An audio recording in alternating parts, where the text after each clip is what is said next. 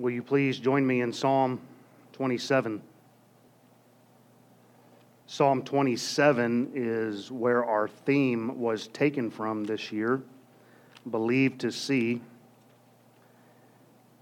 At the beginning of the year, I started a series on Sunday nights entitled Believe to See. For tonight, I'd like to return once again to that series. Due to some unforeseen sidetracks, namely COVID 19, which, if I ever get elected, we will ban that from church verbiage. Namely, due to the virus, this series has become unintentionally sporadic over the last couple of months. We've only made periodic visits back to this. In my mind, we really had lost our momentum of the series when reaction to the virus began. And frankly, I'm not sure when we'll see a return to normalcy. If we will maybe just have to learn to adjust to the new normal. I don't know. Your guess is as good as mine. But either way, I'm going to continue to believe to see what God can do through Liberty Baptist Tabernacle, through this body of believers. And I want to encourage you to do the same with me. The overall idea of the series is that walking with God, we don't always get to see something and then believe it. But we have to see by faith. We have to believe to see. And that's kind of the idea of all this is have faith in what God can do. We have to believe it before we will see it in most of the cases. Thus far in this series, we have considered our need to believe to see. That sermon was also taken from this psalm, although we didn't really go through this psalm, which we're going to do tonight. And then after that, I asked the question can you see it? Then I encouraged us to see the Spirit's leading, to see the blessing, to see the multiplication, and for you to see your role. Then we considered how Jesus sees our faith. And last time in this series, we considered seeing the desire accomplished. Those are all the eight sermons that we've had so far in this series. And if you missed any of them, I would encourage you to please take the time to listen to those. You can do so from our website or our podcast. And the reason I say that is because I really think on Sunday nights you kind of get the heart of the church and what we're doing. And I would just encourage you to take time to listen to those. What's difficult sometimes is even though we walk by faith in this life, we need to plan ahead. Right? Would you agree with that? Even though we have faith in God and even though we walk by faith, we still have times where we need to make plans. I believe that's wise. The Bible tells us to look well into the estate of our flocks, and I think there are times that we need to plan ahead. But it's interesting to me because at the same time, we are never guaranteed tomorrow. it's just interesting to me that we walk by faith, we, we plan for what God can do in us and through us in our lives, but we're not guaranteed our next breath. And so it's just interesting. That's all. Jesus talked about counting the cost in any endeavor that we undertake. There's wisdom in that. And we also know that we may not live to see the endeavor accomplished, or even begin for that matter. James 4 13 through 15 says, Go to now, ye that say, Today or tomorrow we will go into such a city and continue there a year and buy and sell and get gain. Whereas ye know not what shall be on the morrow. We have no idea what tomorrow is going to bring. For what is your life? It's even a vapor that appeareth for a little time and vanisheth away. For that ye ought to say, if the Lord will, we shall live and do this or that. And so while we formulate our plans, we must do so with a recognition that if it's the Lord's will, if it's the Lord's will, then we will be able to execute that plan. When we began this year, plans were made to accommodate the growth that we were experiencing, and the plans needed to be made. we had to make a decision on what are we going to do. But as we have seen, there's no guarantee that those plans will even come to fruition. Proverbs 27 1 says, Boast not thyself of tomorrow, for thou knowest not what a day may bring forth. And I may get up here and say how much I am looking forward to a return to normalcy, but the fact is, something could happen tomorrow that is so much worse than what we're going through now that I might get up and say, Man, I just wish we could get back to the days of COVID 19. We just don't know. This is why our first priority is never a plan, but our first priority is God. Matthew 6, 33 and 34 says, But seek ye first the kingdom of God and his righteousness, and all these things shall be added unto you. But it's the next verse that really I want you to, to hear. Take no thought for the morrow. For the morrow shall take thought for the things of itself. Sufficient unto the day is the evil thereof. In other words, there's enough problems today to worry about. Well, not worry, okay. I'm sorry, we're Christians. I got to choose a different word that still means worry, but it's not worry. That way we all feel good about ourselves. Uh, we're to take no thought. I'll use what Jesus said. We're not to take any thought of tomorrow. I need to get through this day first. Then, if the Lord wills, I'll see tomorrow. But the only way I'm getting through this day is if I first seek the kingdom of God. And I'm not 100% sure what it is I'm trying to say through all of this, but I would think it would be something to this effect. It's interesting that we believe to see something we aren't even guaranteed we'll have the opportunity to see. Are you with me on this? Am I, am I communicating this okay? I, at first, the direction of our theme was geared around our two Sunday morning services. We believe to see, but new circumstances may arise, uh, which today alter what we were believing to see in the first place. To put this on, on a ground level, let's say you may have had plans and then all of a sudden you get a call from a doctor.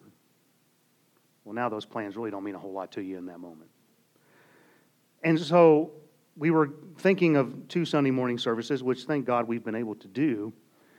We were talking about how we were going to go forward by faith to reach more souls for Christ and how we need to believe to see how God can use this body of believers for his glory. But as I've said before, now I'm believing to see the goodness of the Lord in the land of the living just to see people back in church again.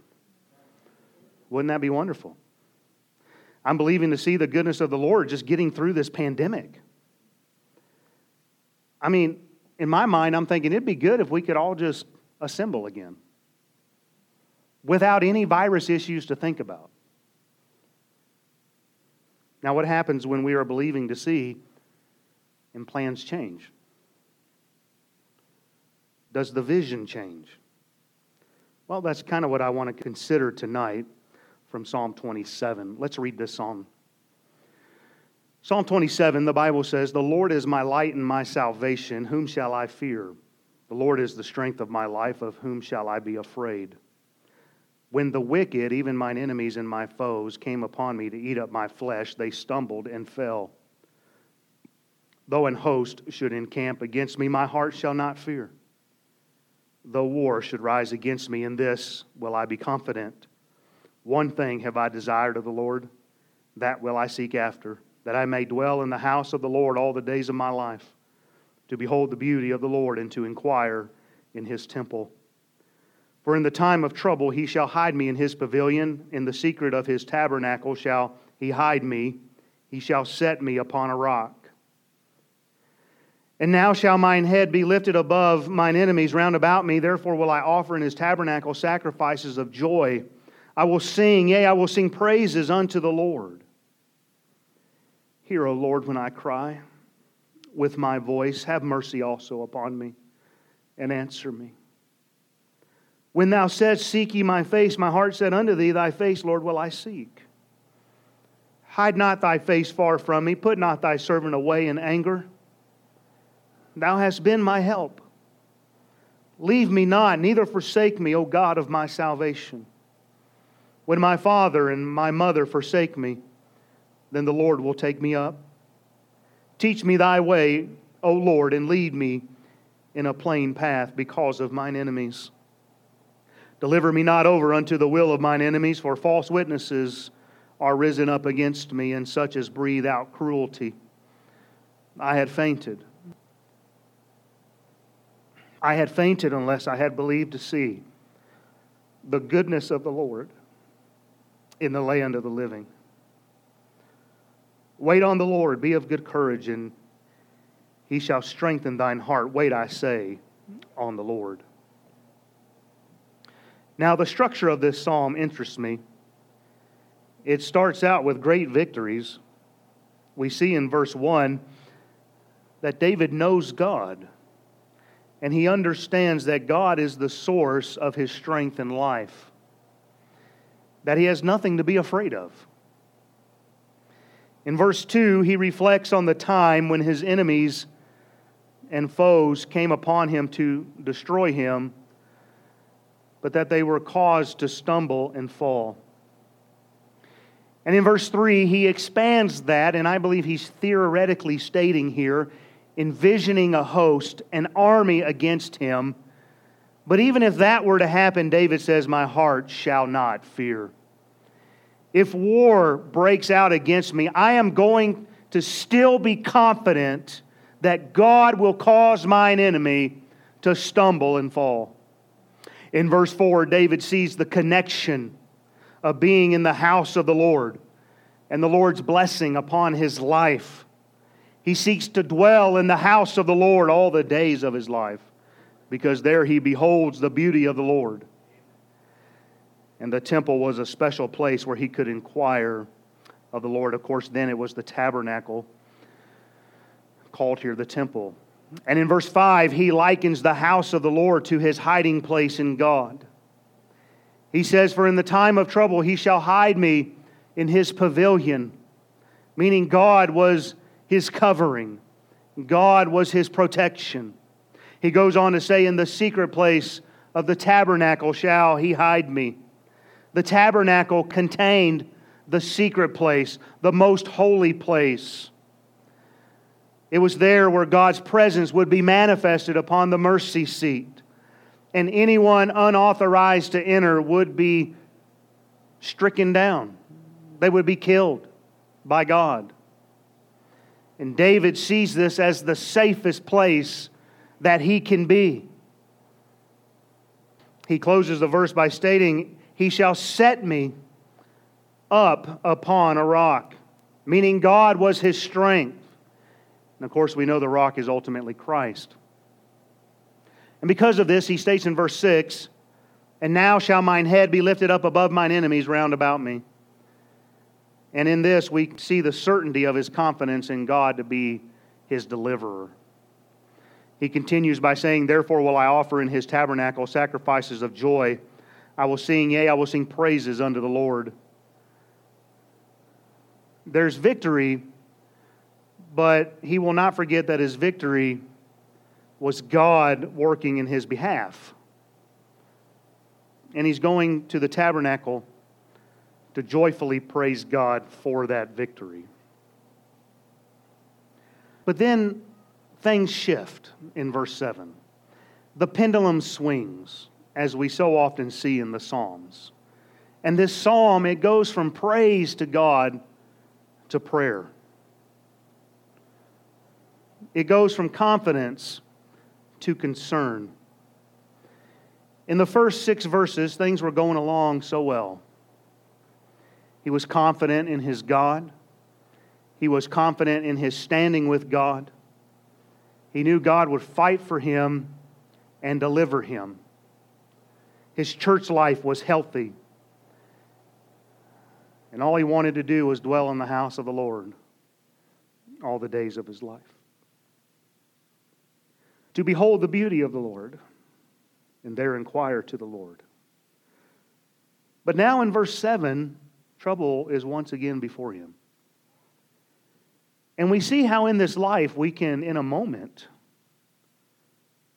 we can go from one extreme to the other. We can very quickly go from the mountain to the valley. And isn't it strange how we can go from being completely confident in God that He's going to deliver us to us being concerned if God even hears us? I think we all understand that. I'm not casting a lot of scorn here upon David. I think we all understand this. So we find David praying in verse 7 Hear, O Lord, when I cry with my voice, have mercy also upon me and answer me. In this, we see this is not a quiet prayer. This is not a prayer that he's saying in his mind. It, it says he's, he's crying with his voice, he's crying out aloud. And his request is for God to hear and answer him by showing him mercy. We see in verse 8 that he feels that God should do this because when the Lord said, Seek ye my face, David's said to God, I, I'll seek your face. And when we earnestly and fervently seek the face of God, then we can expect God to answer and extend to us mercy. Those are the kind of people that can call God out on his promises, those who have been seeking the face of God. In verse 9, he says, Hide not thy face far from me, put not thy servant away in anger. Thou hast been my help. Leave me not, neither forsake me, O God of my salvation. I want you to notice here that when the going got tough, which it seemed to do a lot in David's life, when, it got, when the going got tough again, David, he reflects back on how God had been his help in the past. Thou hast been my help. And we should learn to draw from past victories that God has wrought through us, strength from that to increase our faith when our faith begins to diminish. We ought to have some victories in our life that we can look back on and go, Well, God, I know you did it here. I, I remember you doing this then. And David here, he draws from those past experiences. And then David's request in verse 9 uh, Leave me not, neither forsake me. He follows that up in verse 10 with, When my father and my mother forsake me, then the Lord will take me up. And most believe the sense here is that under I would say under normal healthy conditions, we would expect the last people to forsake us would be our family. And I realize we all come from different backgrounds, and that's not always the case. But I, I think the idea here is even if those on earth that are closest to me forsake me, I know that my heavenly Father will never leave me and never forsake me. In verse 11, David prays, Teach me thy way, O Lord, and lead me in a plain path because of mine enemies. And I notice here that David does not seek his own way, but he desires God's way. Because in God's way, there will be help from the enemy. And I want to remind you tonight the enemy will take you if you allow it. The enemy wants to take you down, which is seen in verse 12. Deliver me not over unto the will of mine enemies.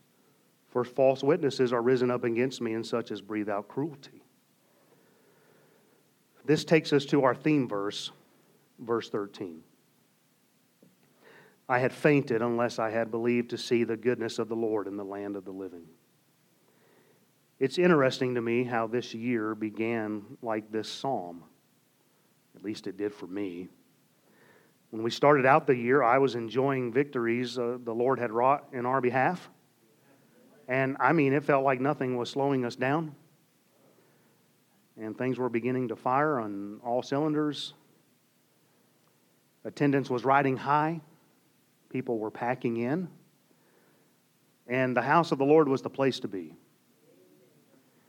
It was exciting to see God so clearly at work. And what a joy to come into the tabernacle and offer our sacrifice of praise, our sacrifice of joy unto our Lord. But then, nearly out of the blue, things turned on a dime. Verses 7 through 12 happened, if you will. And what was once certain was no longer certain. And I kind of find myself feeling like David here in the latter verses right now. Lord, hear me when I cry with my voice. Have mercy upon me. Answer me Lord, I have sought thy face like you commanded. Don't hide your face far from me right now. Please don't put me away in your anger. And Lord, I know you've helped and you've blessed in the past. Don't leave me, don't forsake me, O God of my salvation. Teach me thy way, O Lord. Lead me plainly because it seems like my enemies are getting the better of me right now. Don't deliver me over to my enemies. Don't let the false witnesses be believed. Lord, protect me from their cruelty. Are you with me, church? I don't know if you're seeing the similarity in this psalm in this year, but that's what I, I see now. And when God led me to this psalm, this verse as the source for our theme, I did not have the context of this psalm in mind whatsoever. In fact, you'll notice on the banners back there, I purposely left off the beginning of this verse. I didn't see a need for it to be in there, the first three words of verse 13. Because honestly, we were riding so high that I felt like I was never going to faint. But now, those three words left off of the banners, those three words that begin this verse, they grip me like never before. When David said, I had fainted, unless I had believed to see the goodness of the Lord in the land of the living. From Webster's 1828 dictionary, to faint means to become weak by being emptied, to be feeble, exhausted, fatigued, dejected, depressed, and dispirited. In this change of momentum, there have been times I have felt like fainting. And I mean to tell you, I've been on the verge. There are only a handful of who know the depths to which I have plunged through some of the events that have surrounded all this my wife, my parents, Brother Petracco. I've wanted to faint. I wish you had a great pastor, but you don't. I'm admitting to you that I've gotten really weak. I've been feeble. I've been exhausted and fatigued. I have felt dejected by some. I have felt dispirited, which means disheartened, discouraged. And I've wanted to faint. It breaks my heart to see us slow down our efforts. It would be nice to see the buses running again. It'd be nice to start Sunday school again. It'd be nice to get everything going. Recapture some of that momentum we experienced at the end of 19 and the beginning of 2020. I feel like we're kind of a microcosm of our nation. Nationally, when we were heading into 2020, we were seeing record low unemployment levels. The economy was firing on all cylinders. Everything was chugging along, but then in a matter of weeks, everything that had exploded under the Trump administration has vanished. Gone. I'm thankful for the most part here in Rapid City, we've been sheltered by a lot of what's been going on. I mean, we've been fairly uninterrupted for the most part. But I see the similarities between what happened nationally and what happened to our church momentum.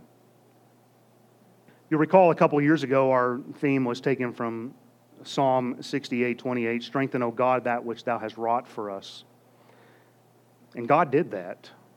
I mean, He did that in a mighty way. Things were happening, ministries were strengthened, we were seeing people saved and baptized and joining the church. Of course, last year being the 40th, we focused on crossing over Jordan after they were in the wilderness 40 years and the blessings associated with that. And I mean to tell you, 2019 was a huge blessing. A lot of things were accomplished, a lot of good things were done, a lot of projects. We were continuing to grow. We finished the year a very high average for the size of this building. We decided then to start two Sunday morning services to accommodate the people God was sending our way. And we started to believe to see the goodness of the Lord. And I never viewed those first three words in our situation before all this took place. But how quickly things can change from praise to prayer. And like David, I can say I had fainted unless I had believed to see the goodness of the Lord in the land of the living. The reason that I have not fainted completely is because I'm still believing to see the goodness of the Lord in the land of the living. And that's what keeps me going. Not my goodness, not your goodness, not our goodness, not the goodness of the ministries. But what keeps me going is once again to see the goodness of the Lord, like I saw him in verses 1 through 6. Without that faith to believe, to see, we would faint. Can you sense my heart in what I'm trying to say tonight? Because if this thought isn't for anybody else, it's for me. What keeps us going when life goes from praise to prayer is believing to see. We go into some kind of troubled storm and, man, we're just looking forward to when we're through that thing. I don't think anybody in here is so spiritual. They're like, no, Lord, just keep me right there in the midst of this thing. I mean, we look forward to the day that we can get through that. And what are we doing? In, in essence, we're believing to see the end of it. That things will turn. I mean, unless we're on, our, on the death's door, you understand that. But things will turn. Believing to see. It's having faith that God is going to come through just like He has in the past. That we will come through to the other side of this victorious in Christ. But what do we do in the meantime? What do we do when we feel like we're on the brink of fainting? What do we do while we're believing to see, but we haven't seen? Well, look at verse 14. Wait on the Lord.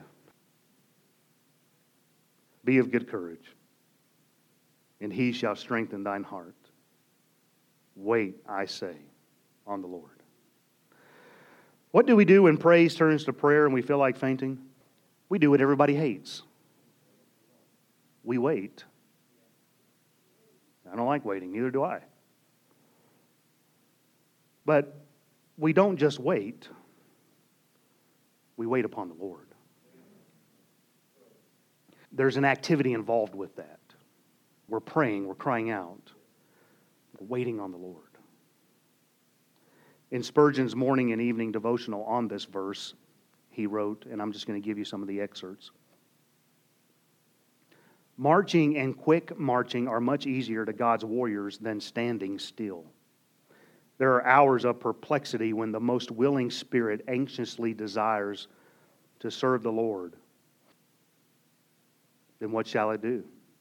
Vex itself by despair, fly back in cowardice, turn to the right hand in fear, or rush forward in presumption?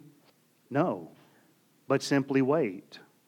Wait in prayer, however Call upon God and spread the case before Him. Tell Him your difficulty and plead His promise of aid.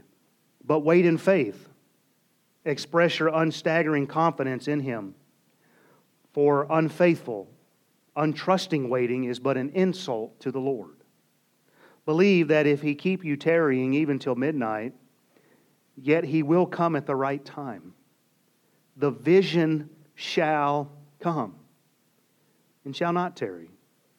Wait in quiet patience, not rebelling because you are under the affliction, but blessing your God for it. Never wish you could go back to the world again, but accept the case as it is and put it as it stands, simply and with your whole heart, without any self will, into the hand of your covenant God, saying, Now, Lord, not my will, but thine be done. I know not what to do. I am brought to extremities.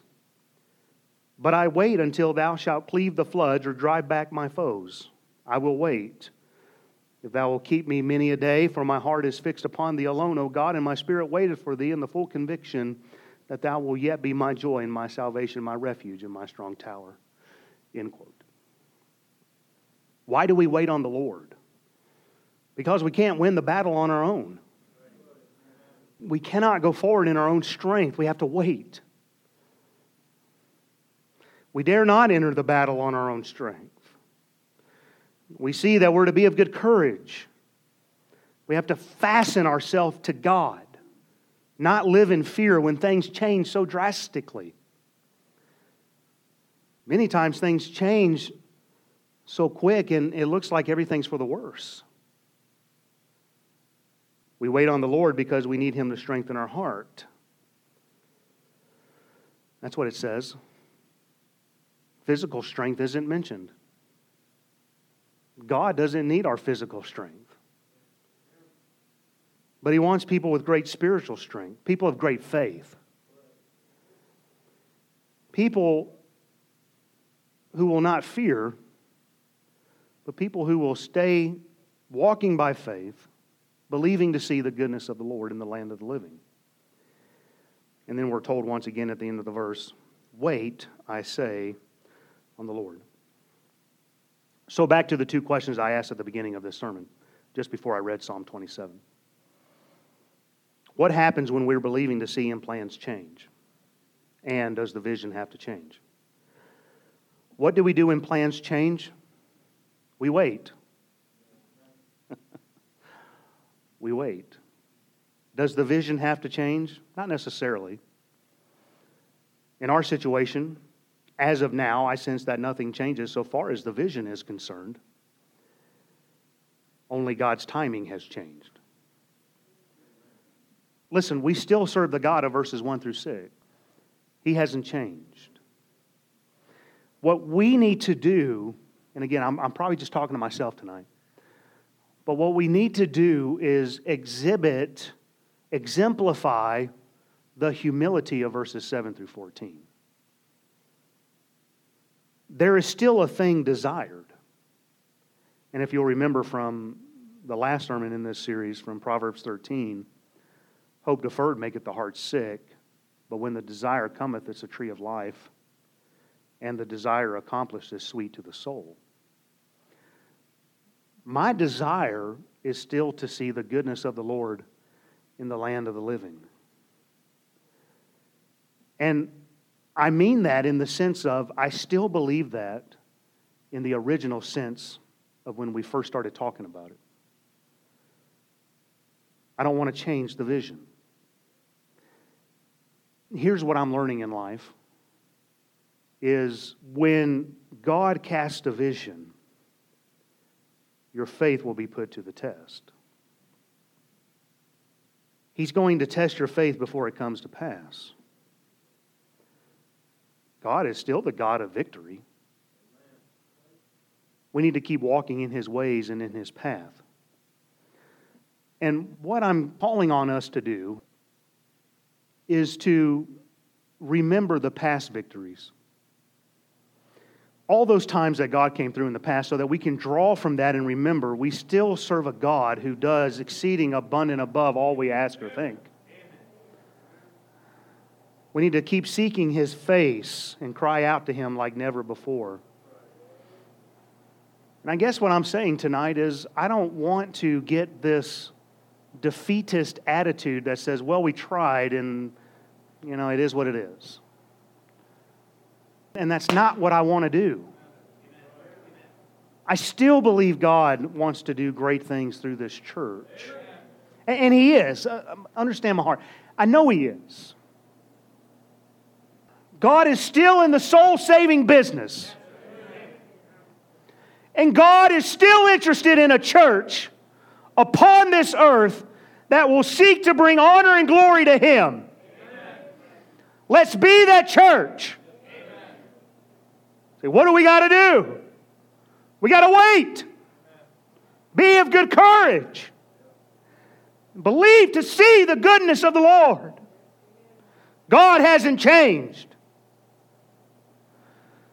God is still the same today as He was back in January.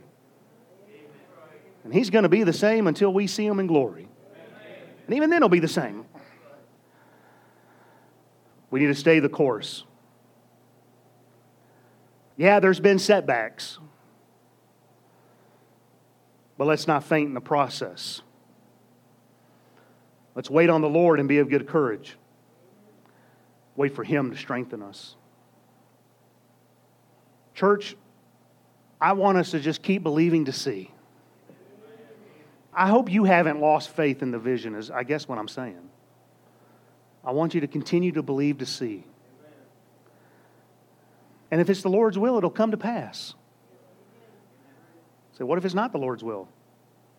We'll deal with it.